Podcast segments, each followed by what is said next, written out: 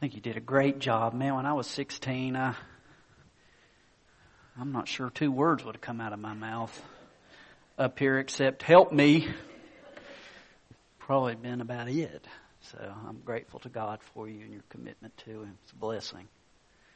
I love to see the Holy Spirit work through you guys, and He does. And it is a blessing. Um, well, I don't have a central text. We'll be going through some different texts, but for our reading this morning to stand, I want to turn to the book of Ephesians, which we will touch on the message. Chapter 2, verses 14 through 17. So I ask when you find that if you'll stand in honor of our great and awesome God. I will read the text aloud. Encourage you to follow along. For he himself is our peace, who has made the two one and has destroyed the barrier, the dividing wall of hostility by abolishing in his flesh the law with its commandments and regulations. His purpose was to create in himself one new man out of the two, thus making peace.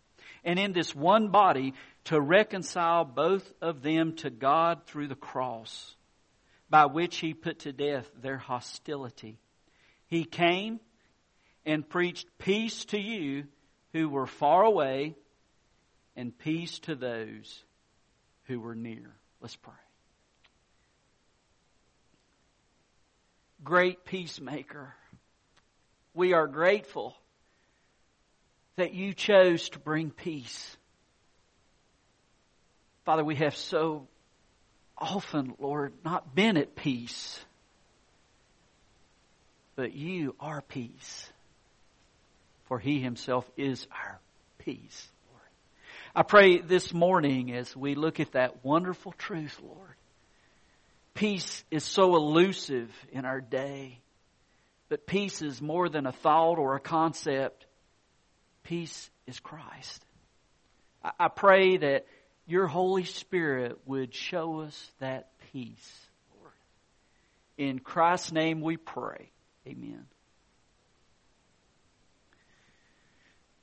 I mean, let's just be honest about it. Sometimes life can be tough. And there are times, and I don't think Cindy and I are alone, there are some days something happens and it's like, you know, I'd really just not like to be here. Here. I want to be there with him. And, and, um, and of course, you know, I've always said, I'm not afraid of death. I am a little afraid of my, how I might have to get there. I don't, I don't want the slow cooker, you know, to go. I want to be quick and painless. But sometimes life's just tough. Um, someone has written this in email. They said, I am hereby officially tendering my resignation from the rat race. I have decided I would like to go back and take on the carefree life of a six year old all over again. I want to go to a McDonald's and think that it's a four star restaurant. I want to stuff my mouth with chewing gum and see who can blow the biggest bubble. I never could blow a bubble. Okay, enough of that heartache. I want to think M&Ms are better than money because you can eat them. I don't want to change clothes because they got a little dirty. And I want to enjoy every day like it's summer vacation. Good old days. I want to return to a time when life was simple. I want to be excited about little things again like my new Hot Wheels or my new jump rope. I don't want my day to consist of computer crashes, paperwork, cleaning, children, chores, news, reports, illness, and loss. So I'm resigning from it all Here's my checkbook, my car keys, my credit card bills, my cell phone. Well, hmm, let me keep that maybe. Uh, my fax machine, my mortgage book. I'm officially resigning from the pressures of adulthood. And if you want to discuss this further, you'll have to catch me first. So see you later, alligator. See you in a while, crocodile. Tag, you're it, and you've got cooties. So I'm out of here. And what happens as we get older, we find out cooties aren't real, but mortgage bills are. And pressures are. And our peace is absent. And what we need to be reminded of that peace is far more than the absence of conflict.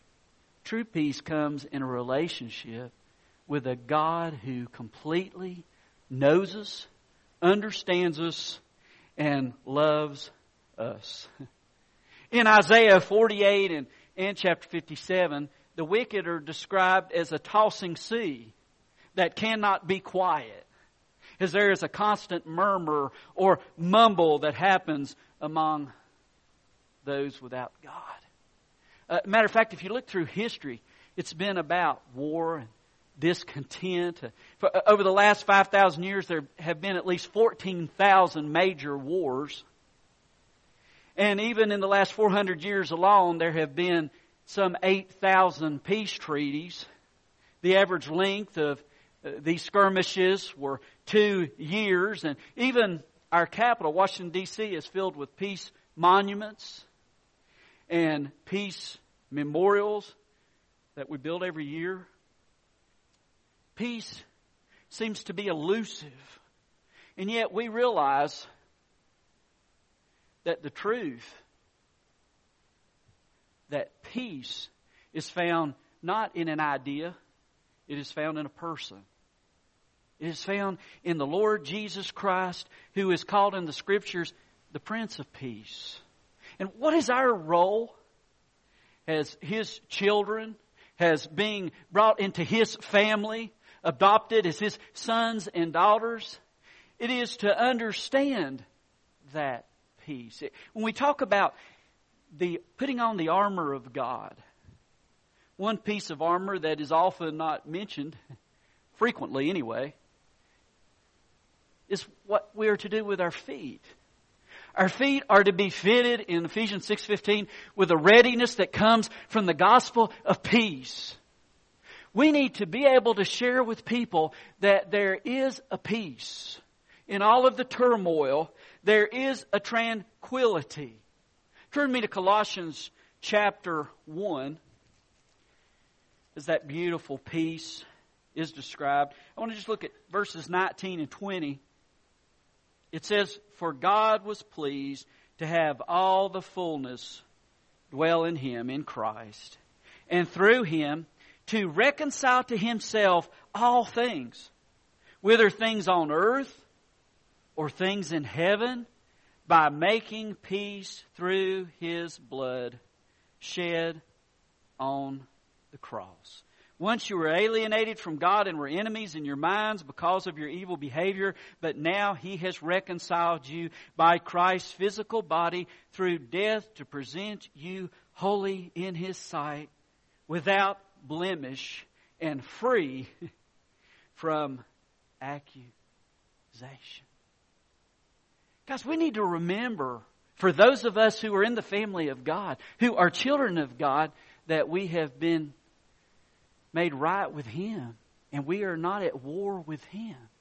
And that He who looks completely upon us loves us completely.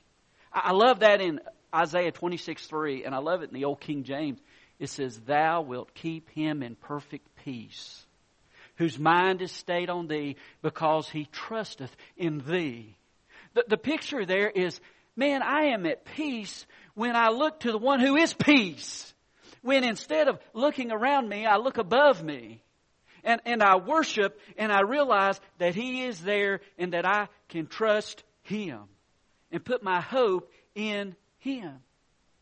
But it's, our call, guys, is not just peace with God. That's where it begins, where we firsthand experience peace with God that He loves me, that He came here and He died for me so that I may have perfect peace with Him. When He said it is finished, our sin issues were nailed to that cross. Yes, we still deal with the flesh here, but as far as condemnation, as far as permanent judgment because of our sins, that was handled at Calvary, and so we have peace with God.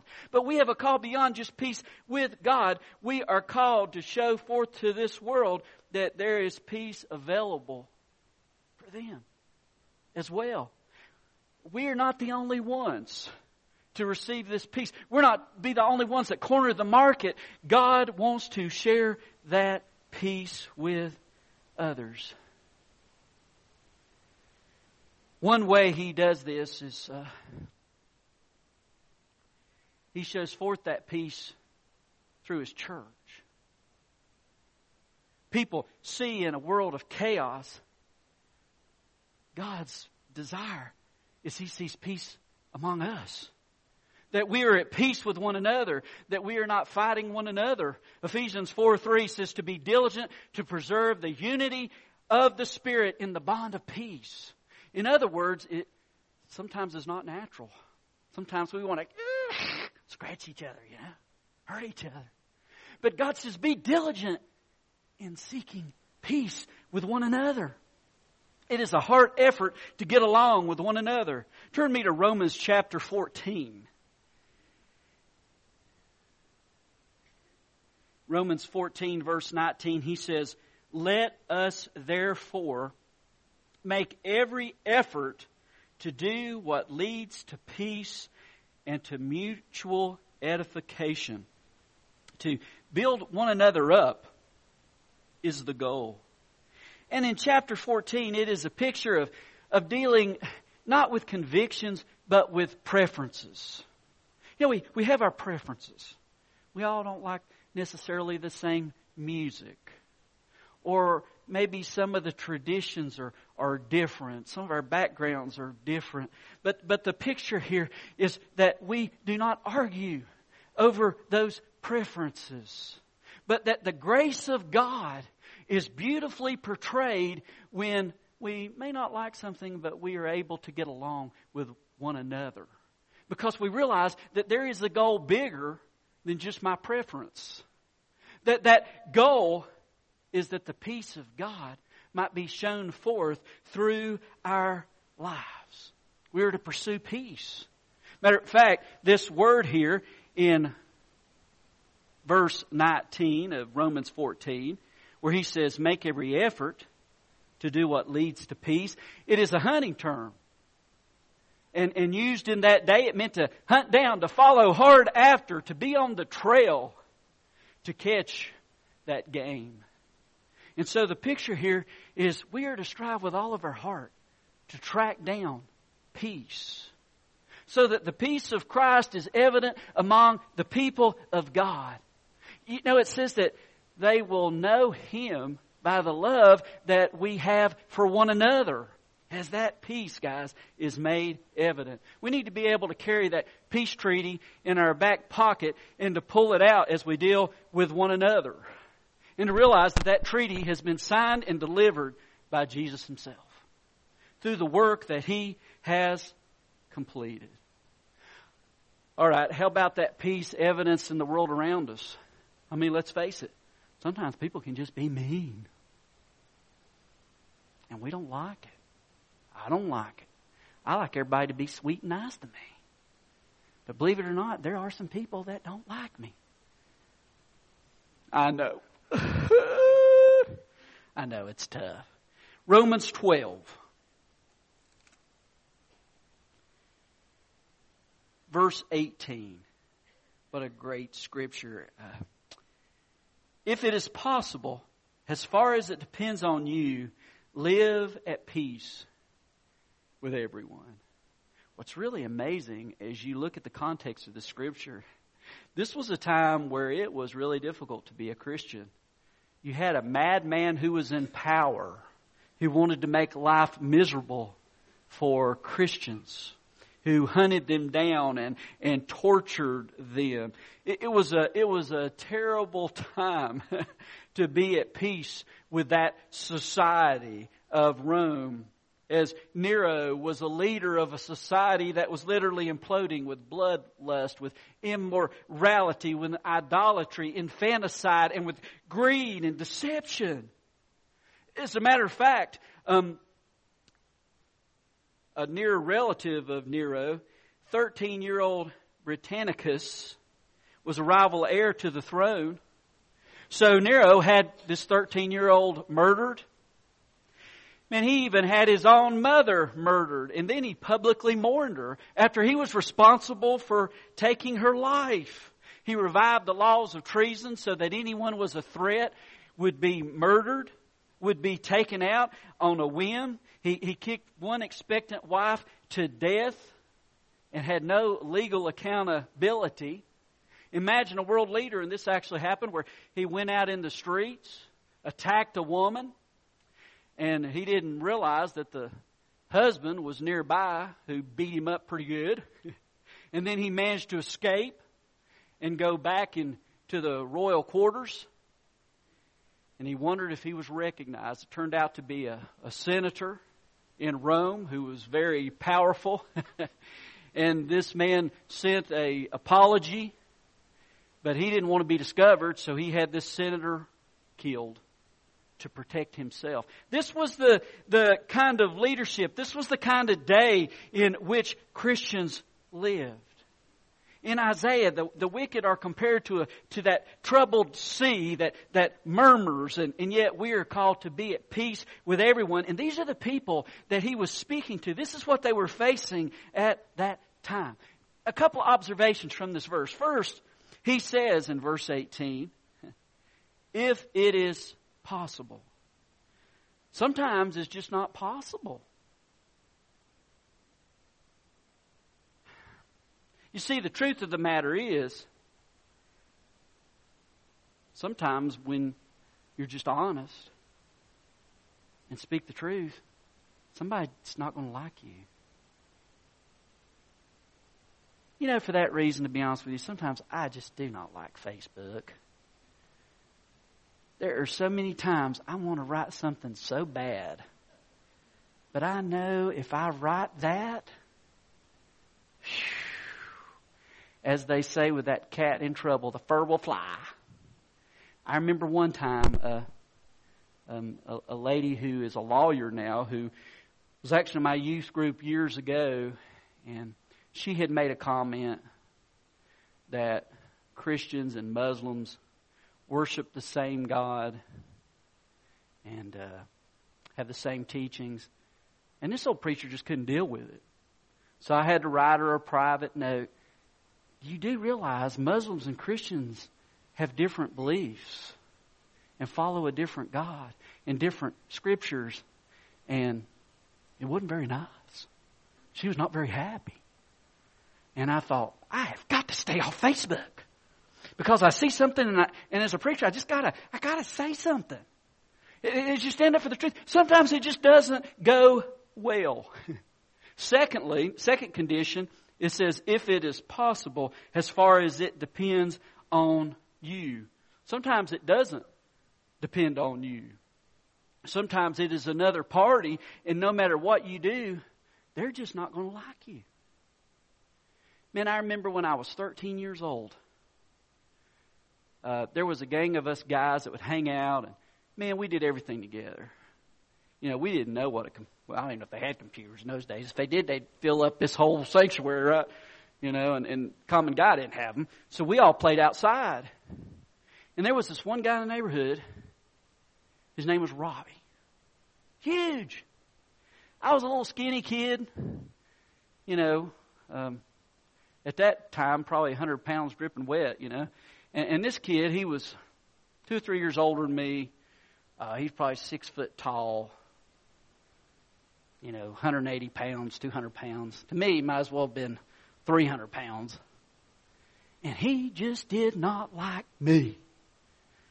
And I have a confession to make. I was scared of him, so I told everybody I was a pacifist. I didn't believe in fighting. I really didn't believe in fighting him. He was too big he would have torn me to pieces. So they're like, man, you ought to fight this guy. It's like, mm, I'm a pacifist. I don't believe in fighting. And, and, and you know, this kind of thing went on. And he would, man, he would follow me home and, you know, hit me and, you know, flick me in the back of the head and make my life miserable. You know, I'm this 13 year old kid and I had to walk home. It was awful. I remember one time it was so bad, one friend of mine, he'd had enough. So he jumped up and tried to hit the guy and didn't go well for him. But he, he just had had enough.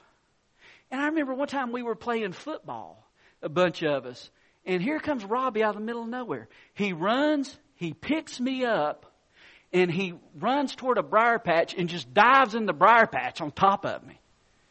And to this day, I still don't know why Robbie didn't like me. Maybe he had good reason. I don't know. But the truth of the matter is, he just did not like me. I tried to avoid him. I tried to be quiet. I tried to be kind. None of it seemed to work. You know, uh, peace is a two way street, is basically the lesson here. And Paul is simply trying to tell us we need to make sure our side of the street's open for traffic. That's basically the lesson. Sometimes it is beyond your control. Uh, Romans 12, still there, verse 19. Do not take revenge, my friends, but leave room for God's wrath. For it is written, It is mine to avenge, I will repay, says the Lord. The, the command is to pursue peace. And even though these people are our enemies, the call here is God wants us to not be full of resentment, to not forever see them as our enemies, but to understand that there will come a day where there will be a judgment. There will come a day where each of us will face the living God. There will come a day where every knee will bow and every tongue will confess that Jesus Christ is Lord to the glory of God the Father. That that day is coming and we should not live in resentment over that person, but instead the truth of the matter is we should live in pity for that person because they will meet God. And so it, God calls us that they are to be a type of mission field for us to pray for them. And I have prayed for Robbie. I don't know if I still want to meet Robbie or not. But I want him to know God. Man, none of us deserve the grace of God. But that's what it's about. We understand that, and then we receive the grace of God. And we want others to know that peace. We want that peace to go forward. It, it tells us that the, one of the fruit of the Spirit, fruit of the Spirit, is peace, and that peace is to be in our lives. Uh, look at verse 20, the next verse here in Romans 12, still there. On the contrary, if your enemy is hungry, feed him. If he's thirsty, give him something to drink. In doing this, you will heap burning coals on his head. Now, you know, if you don't know some background with this, you think, oh, yeah. Oh, yeah. I'd like some of those burning coals to go right through that basket. If he had any hair, no more. If he had a scalp that was not scarred, no more. But, but that's not the picture that's here. The picture here is in that day, it was really critical to have a fire going at all times, to keep warm, to be able to cook. And sometimes those coals would go out. And one of the quickest ways to get the heat back is to go to your neighbor, to take one or more of their burning coals. And the way that was typically transported was a basket on the head. And, and the picture was that you give them enough coals that will last so that they can carry it back to their home and to get the fire going again so that they will have warmth, so that they will be able to cook. And the picture here is how can you stay mad at somebody that gives you something that is so vital to their survival? It is a, a picture of loving somebody who is unlovable with a love that is totally unexpected, and that surprise makes all of the difference. That is the call. And whatever we do, we are to live as those who share the peace of God.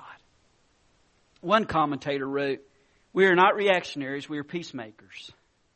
We are not panicking in a culture that's collapsing. We are preparing and praying and serving and living distinctive lives of grace and peace, ultimately for greater fruitfulness than ever. We are not offensive just to be offensive. We are not angry or resentful of the immoral digression of our world, no more than Paul would have been resentful by the actions of Nero. We're told in 1 Timothy chapter 2 verse 2 to lead a peaceful and a quiet life.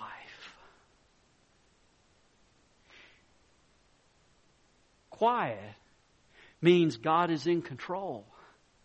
It is not just quiet for quiet's sake. Uh, like I read about one missionary lady, she said when she was growing up, this missionary said that when they would go on vacation, this was back when they had the old cassette tapes. It's really not that long ago, guys, okay? At least the old guy feels that way. But the old cassette tapes that you would plug in, she said everybody got a turn, and this was great on the trip, and everybody was so excited because it's my turn to play my cassette tape. She said when it came her dad's turn, he would take his cassette tape and he would plug it into the cassette player, and it was always a blank cassette tape. Just 90 minutes of blessed quiet silence.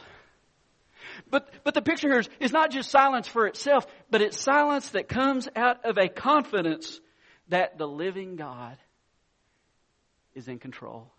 And that the living God has not forgotten you, but that his peace is still available. Remember Peter and the apostles, and they're on the boat, and look out there. Is that Jesus walking on the water? And, and you know, Peter sees it. I love Tony Evans' view of this. You know, Tony Evans says, Lord, Lord, can I come out and play? Now, I don't know if that's what happened. Okay, that's Tony.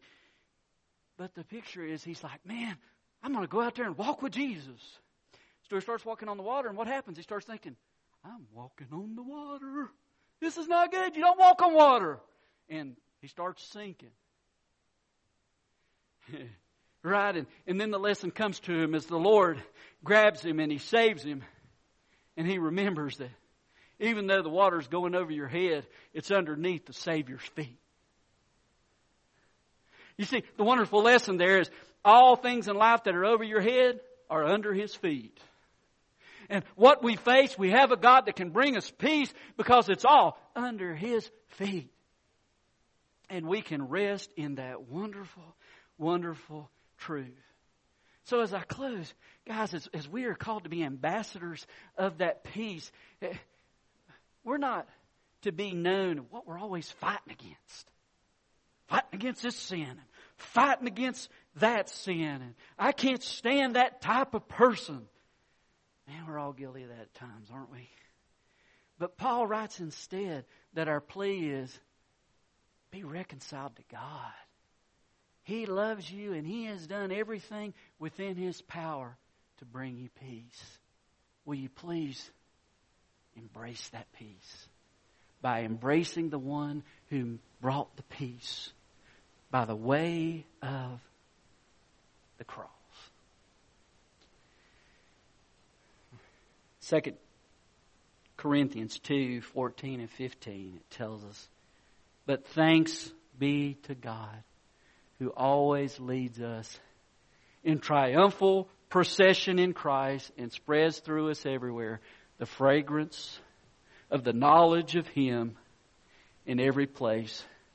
For we are to God the aroma of Christ among those who are being saved and those who are perishing. Amen. That's our call.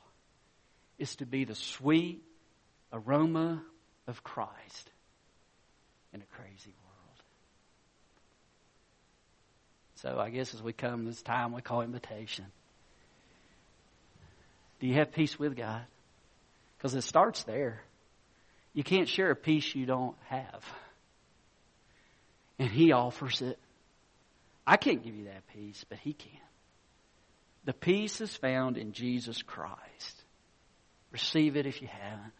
Secondly, we are called to share that peace with one another. Man, if there's some reason why we don't have peace with a brother or sister, the body of Christ, don't grieve the Spirit of God. Don't stop Him from working among us. Restore that peace. And then, of course, thirdly, we are to represent Christ with everything within our power to be people of peace among those who don't know Him. The reason they're so nuts is they don't know a Savior that brings peace. And so our job is to let them know that He's there. You know what Jesus said in the Beatitudes? Blessed are the peacemakers, they will be called sons and daughters of God. Let's pray. Lord, we have an altar that is open, and we are a people that need peace, Lord. Maybe someone here needs peace with God, and it's never a bad time to reach out and receive peace with God. To say, I'm a sinner and I need a Savior in my life. Forgive me, God. It's so awesome, Lord. May this be the day if one needs to receive peace with God. And, and then there's peace with each other. Lord, don't let, don't let there be disunity among us, a lack of peace. Father, may we humble ourselves and remember that you forgave us. And so give us courage to forgive each other, Lord. And then third, we're only in this building a short time. We're called to be out of it, of the building, and to share your peace, Lord. I pray that you use us as your ambassadors of the gospel to bring peace where we go and that others might see Jesus in us. As we often say here, that uh, we might leak Jesus in this world. Um, may you have your way there. And, and God, with an open altar, you know where we are. Give us courage if we need to come to the altar, to pray, to, to, to seek you there's never a bad time to do that. We just want you to be worshiped. In Christ's name, amen.